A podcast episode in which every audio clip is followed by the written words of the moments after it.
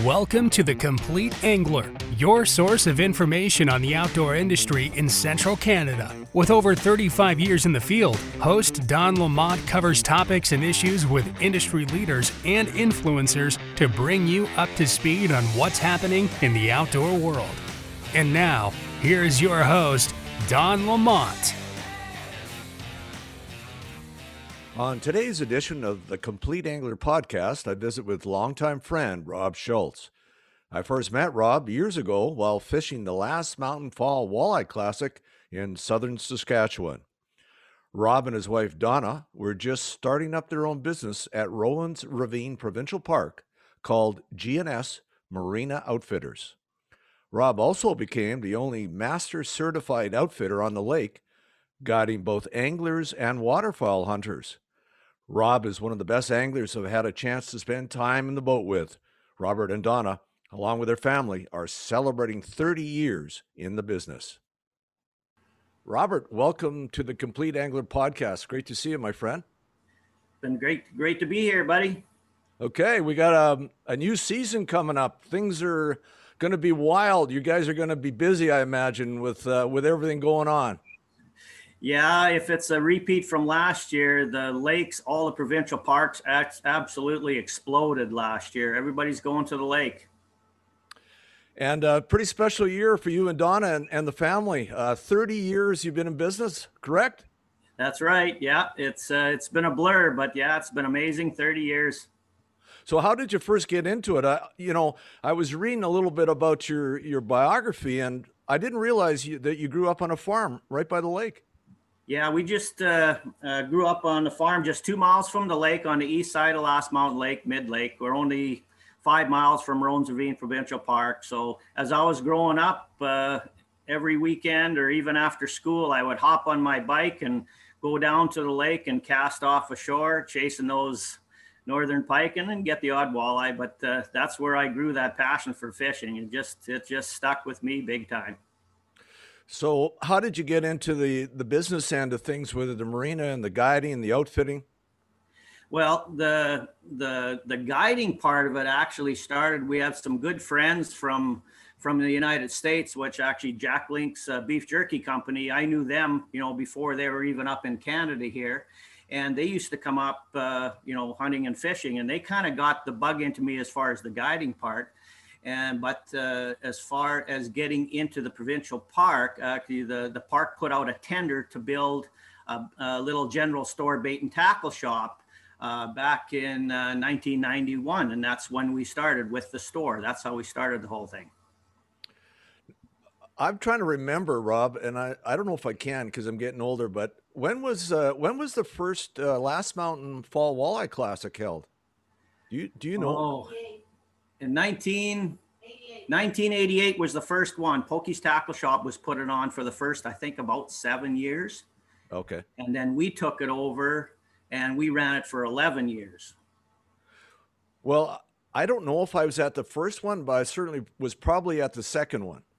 So going way back, and I fished it for years. And though I tried as hard as I could, I never managed to uh, to win it. Though I finished second and third a number of times. Yeah. Yeah. Yeah. Same with me. Uh, like I fished it before we started running the tournament too, and my best was a fourth fourth place finish. But uh, yeah, it's a tough lake. it's a great lake. It's a fantastic fishery. Um, we did a number of shows together when I had the Complete Angler television, and the favorite one we talk about this all the time was the carp fishing episode. Absolutely, that thing was a hoot. so um, now the carp fishing side of things, you, you know, you have a great walleye fishery, obviously, and the pike fishing is fantastic as well. But how did you get into carp?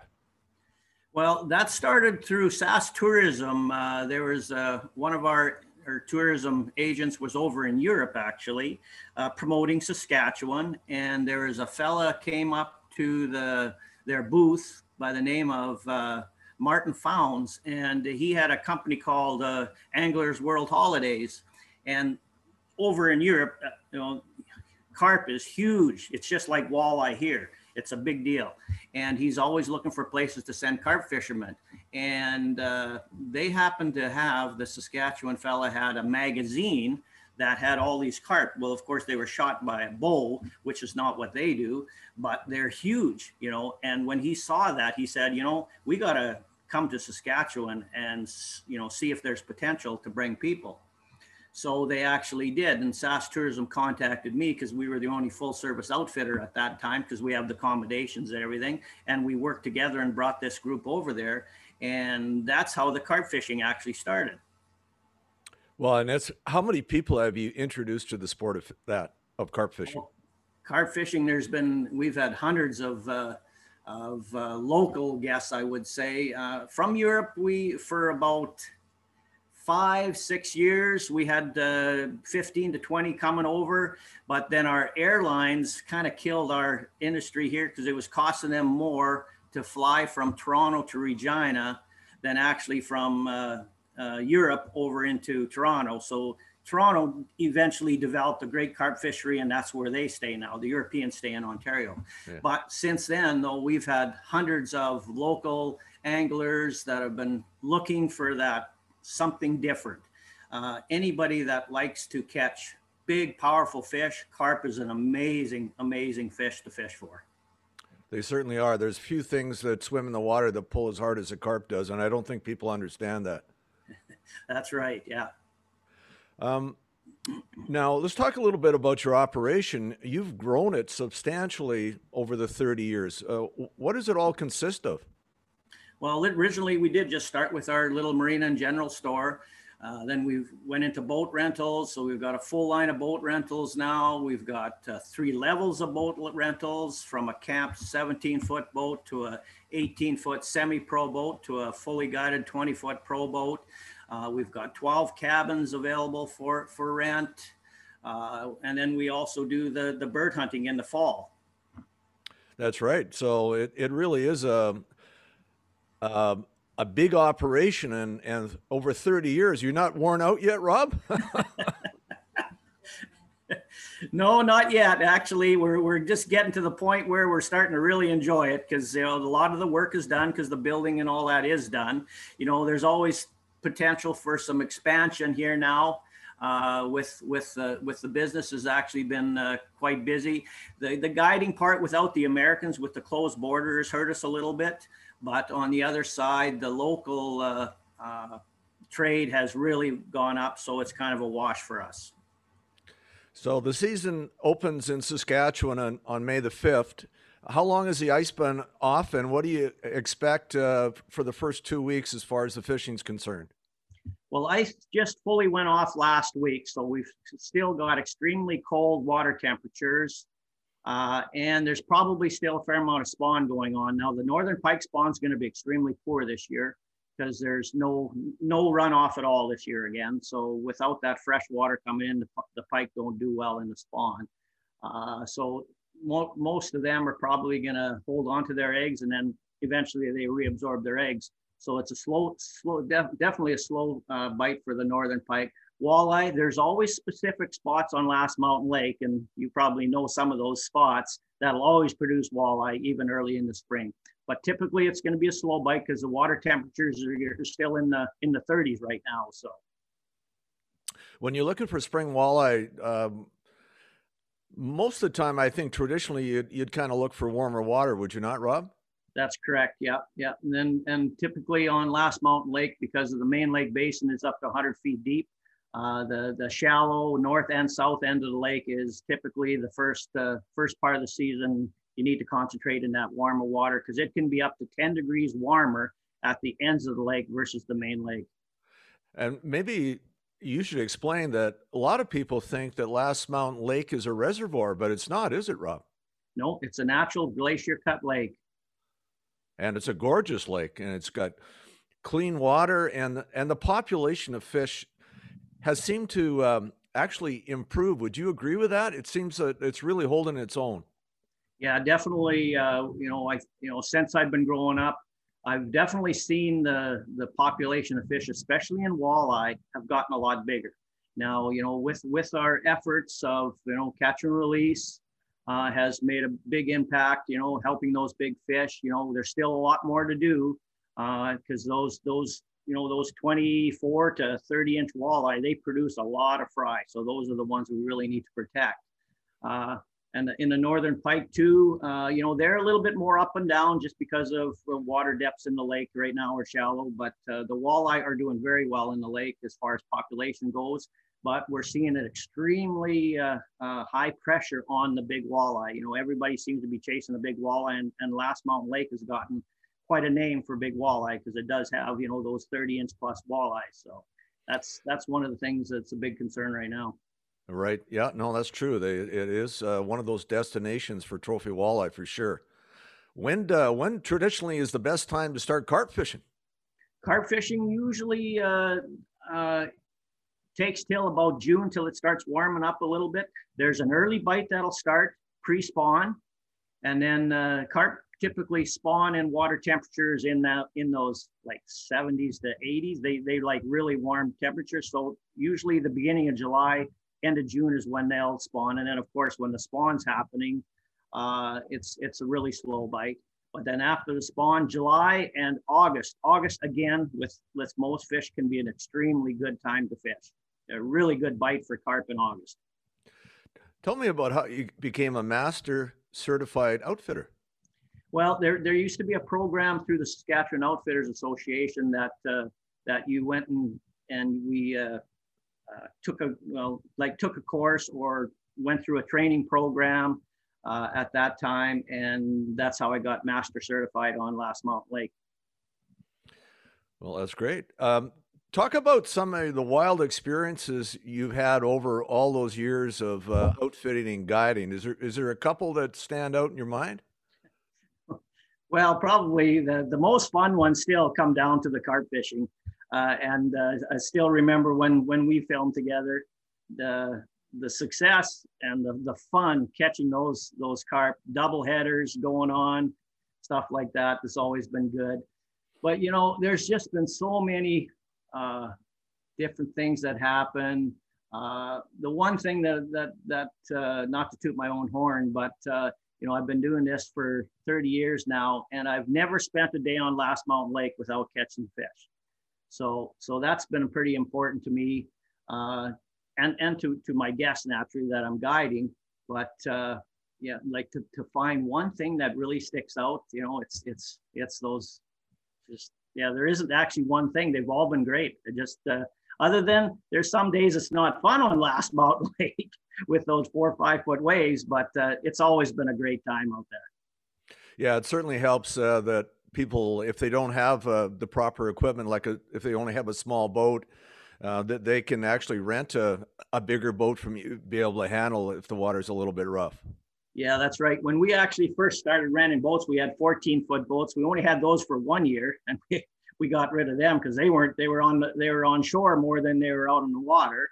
Then we went to 16 foot boats for a few years, but now we're up to 17 and a half as our smallest rental boat. And, and they handle the water pretty well. There's still days on Last Mountain Lake that that's not, not safe to be out there, but uh, that's why we also, our guide boats, we have 20 foot boats, so we can be out in pretty much anything. There's not a day that we can't find a place to fish on Last Mountain Lake. And if you're staying at the campground or with you in one of your cabins, you want to go for a sunset cruise, they have pon- you have pontoon rentals as well. That's right. Yep. Yep. We've got pontoons. Uh, people can rent uh, morning, afternoon, or all day. That's right. Yeah, that's that's a lot of fun. Get out there and do a little family cruise in the evening beautiful sunset over Last Mountain Lake. Oh, I miss the lake. I miss it, Rob. we can't even go to Saskatchewan right now, but uh, hopefully we'll get this thing turned around and uh, I know you're certainly you're going to have a busy year. It's uh, so. What do you have planned, uh, Donna and yourself and the family for this 30th anniversary? Oh well, we're gonna we're gonna. Uh, oh, what, what do we all have going going on here? I think uh, one of must be a lot. You can't think of it all. I know. Yeah. Like uh, we we're we're gonna be on the weekends, especially. We're gonna be trying to do things like we're gonna have maybe some balloons for the kids and things like that, trying to get them to come out. Uh, uh, my daughter Kendra, she's she's been doing Facebook stuff, so we're going to be posting some of our our our older pictures, and there might be something even of you show up on Facebook throughout the year. Every week, we're going to try and do some different things like that. Right, right. That sounds great. Oh, I'm looking forward to getting out on the water soon. And uh, so, a busy year, you think? Another busy year, Rob? Yeah, yeah, definitely. Uh, uh, our bookings right now, as far as cabin accommodations, uh, are way ahead of any other year we've ever had. So we're we're getting actually fairly full. You know, typically everybody wants to come in July. July is absolutely packed already, uh, but lots of the weekends are are filling up even in June. Uh, without the Americans, our week our week times are a little bit more open because they like to come during the week instead of the weekend. So we're kind of going to be missing a little bit of that, and we just don't know when that that border is going to open. So I don't suspect it's going to open soon, but we just don't know. Yeah, it's a real real unknown for us. Now, water conditions low like everywhere else in the southern part of uh, Manitoba, Saskatchewan. Yes, we're we're definitely low. Uh, we're down to about four and a half to five feet in the marina right now, whereas normally for us we're six to seven feet in the marina. So it's it's definitely down. For the people that haven't been uh, to your operation, Rowan's Ravine is located where? We're uh, mid lake on the east side of Last Mountain Lake. Uh, we're 55 miles north of Regina on the east side of Last Mountain. And if for people like I, I was totally impressed first time I, I came there because of the provincial park and the boat launch facilities, the marina, uh, the campground. I mean, there really is everything there.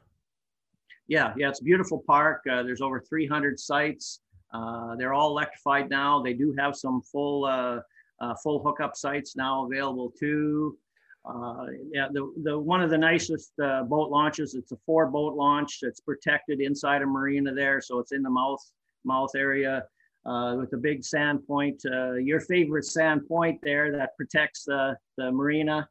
Uh, and you know the nice part about this area is uh, you can just go right outside the marina there and catch pike and walleye within 200 yards of the marina. Yeah, that's some of the best water, some of the best water in the whole lake for sure. Uh, yeah, that uh, that Sand Point certainly has produced a lot of fish for me over the years and in, in different tournaments. And one of the things that amazed me, uh, you know, on the lake is that you will find fish at almost every depth. Uh, and you'll find a lot of shallow fish, which uh, people, especially when in springtime, people maybe don't even fish shallow enough. It's uh, they will move pretty tight, won't they?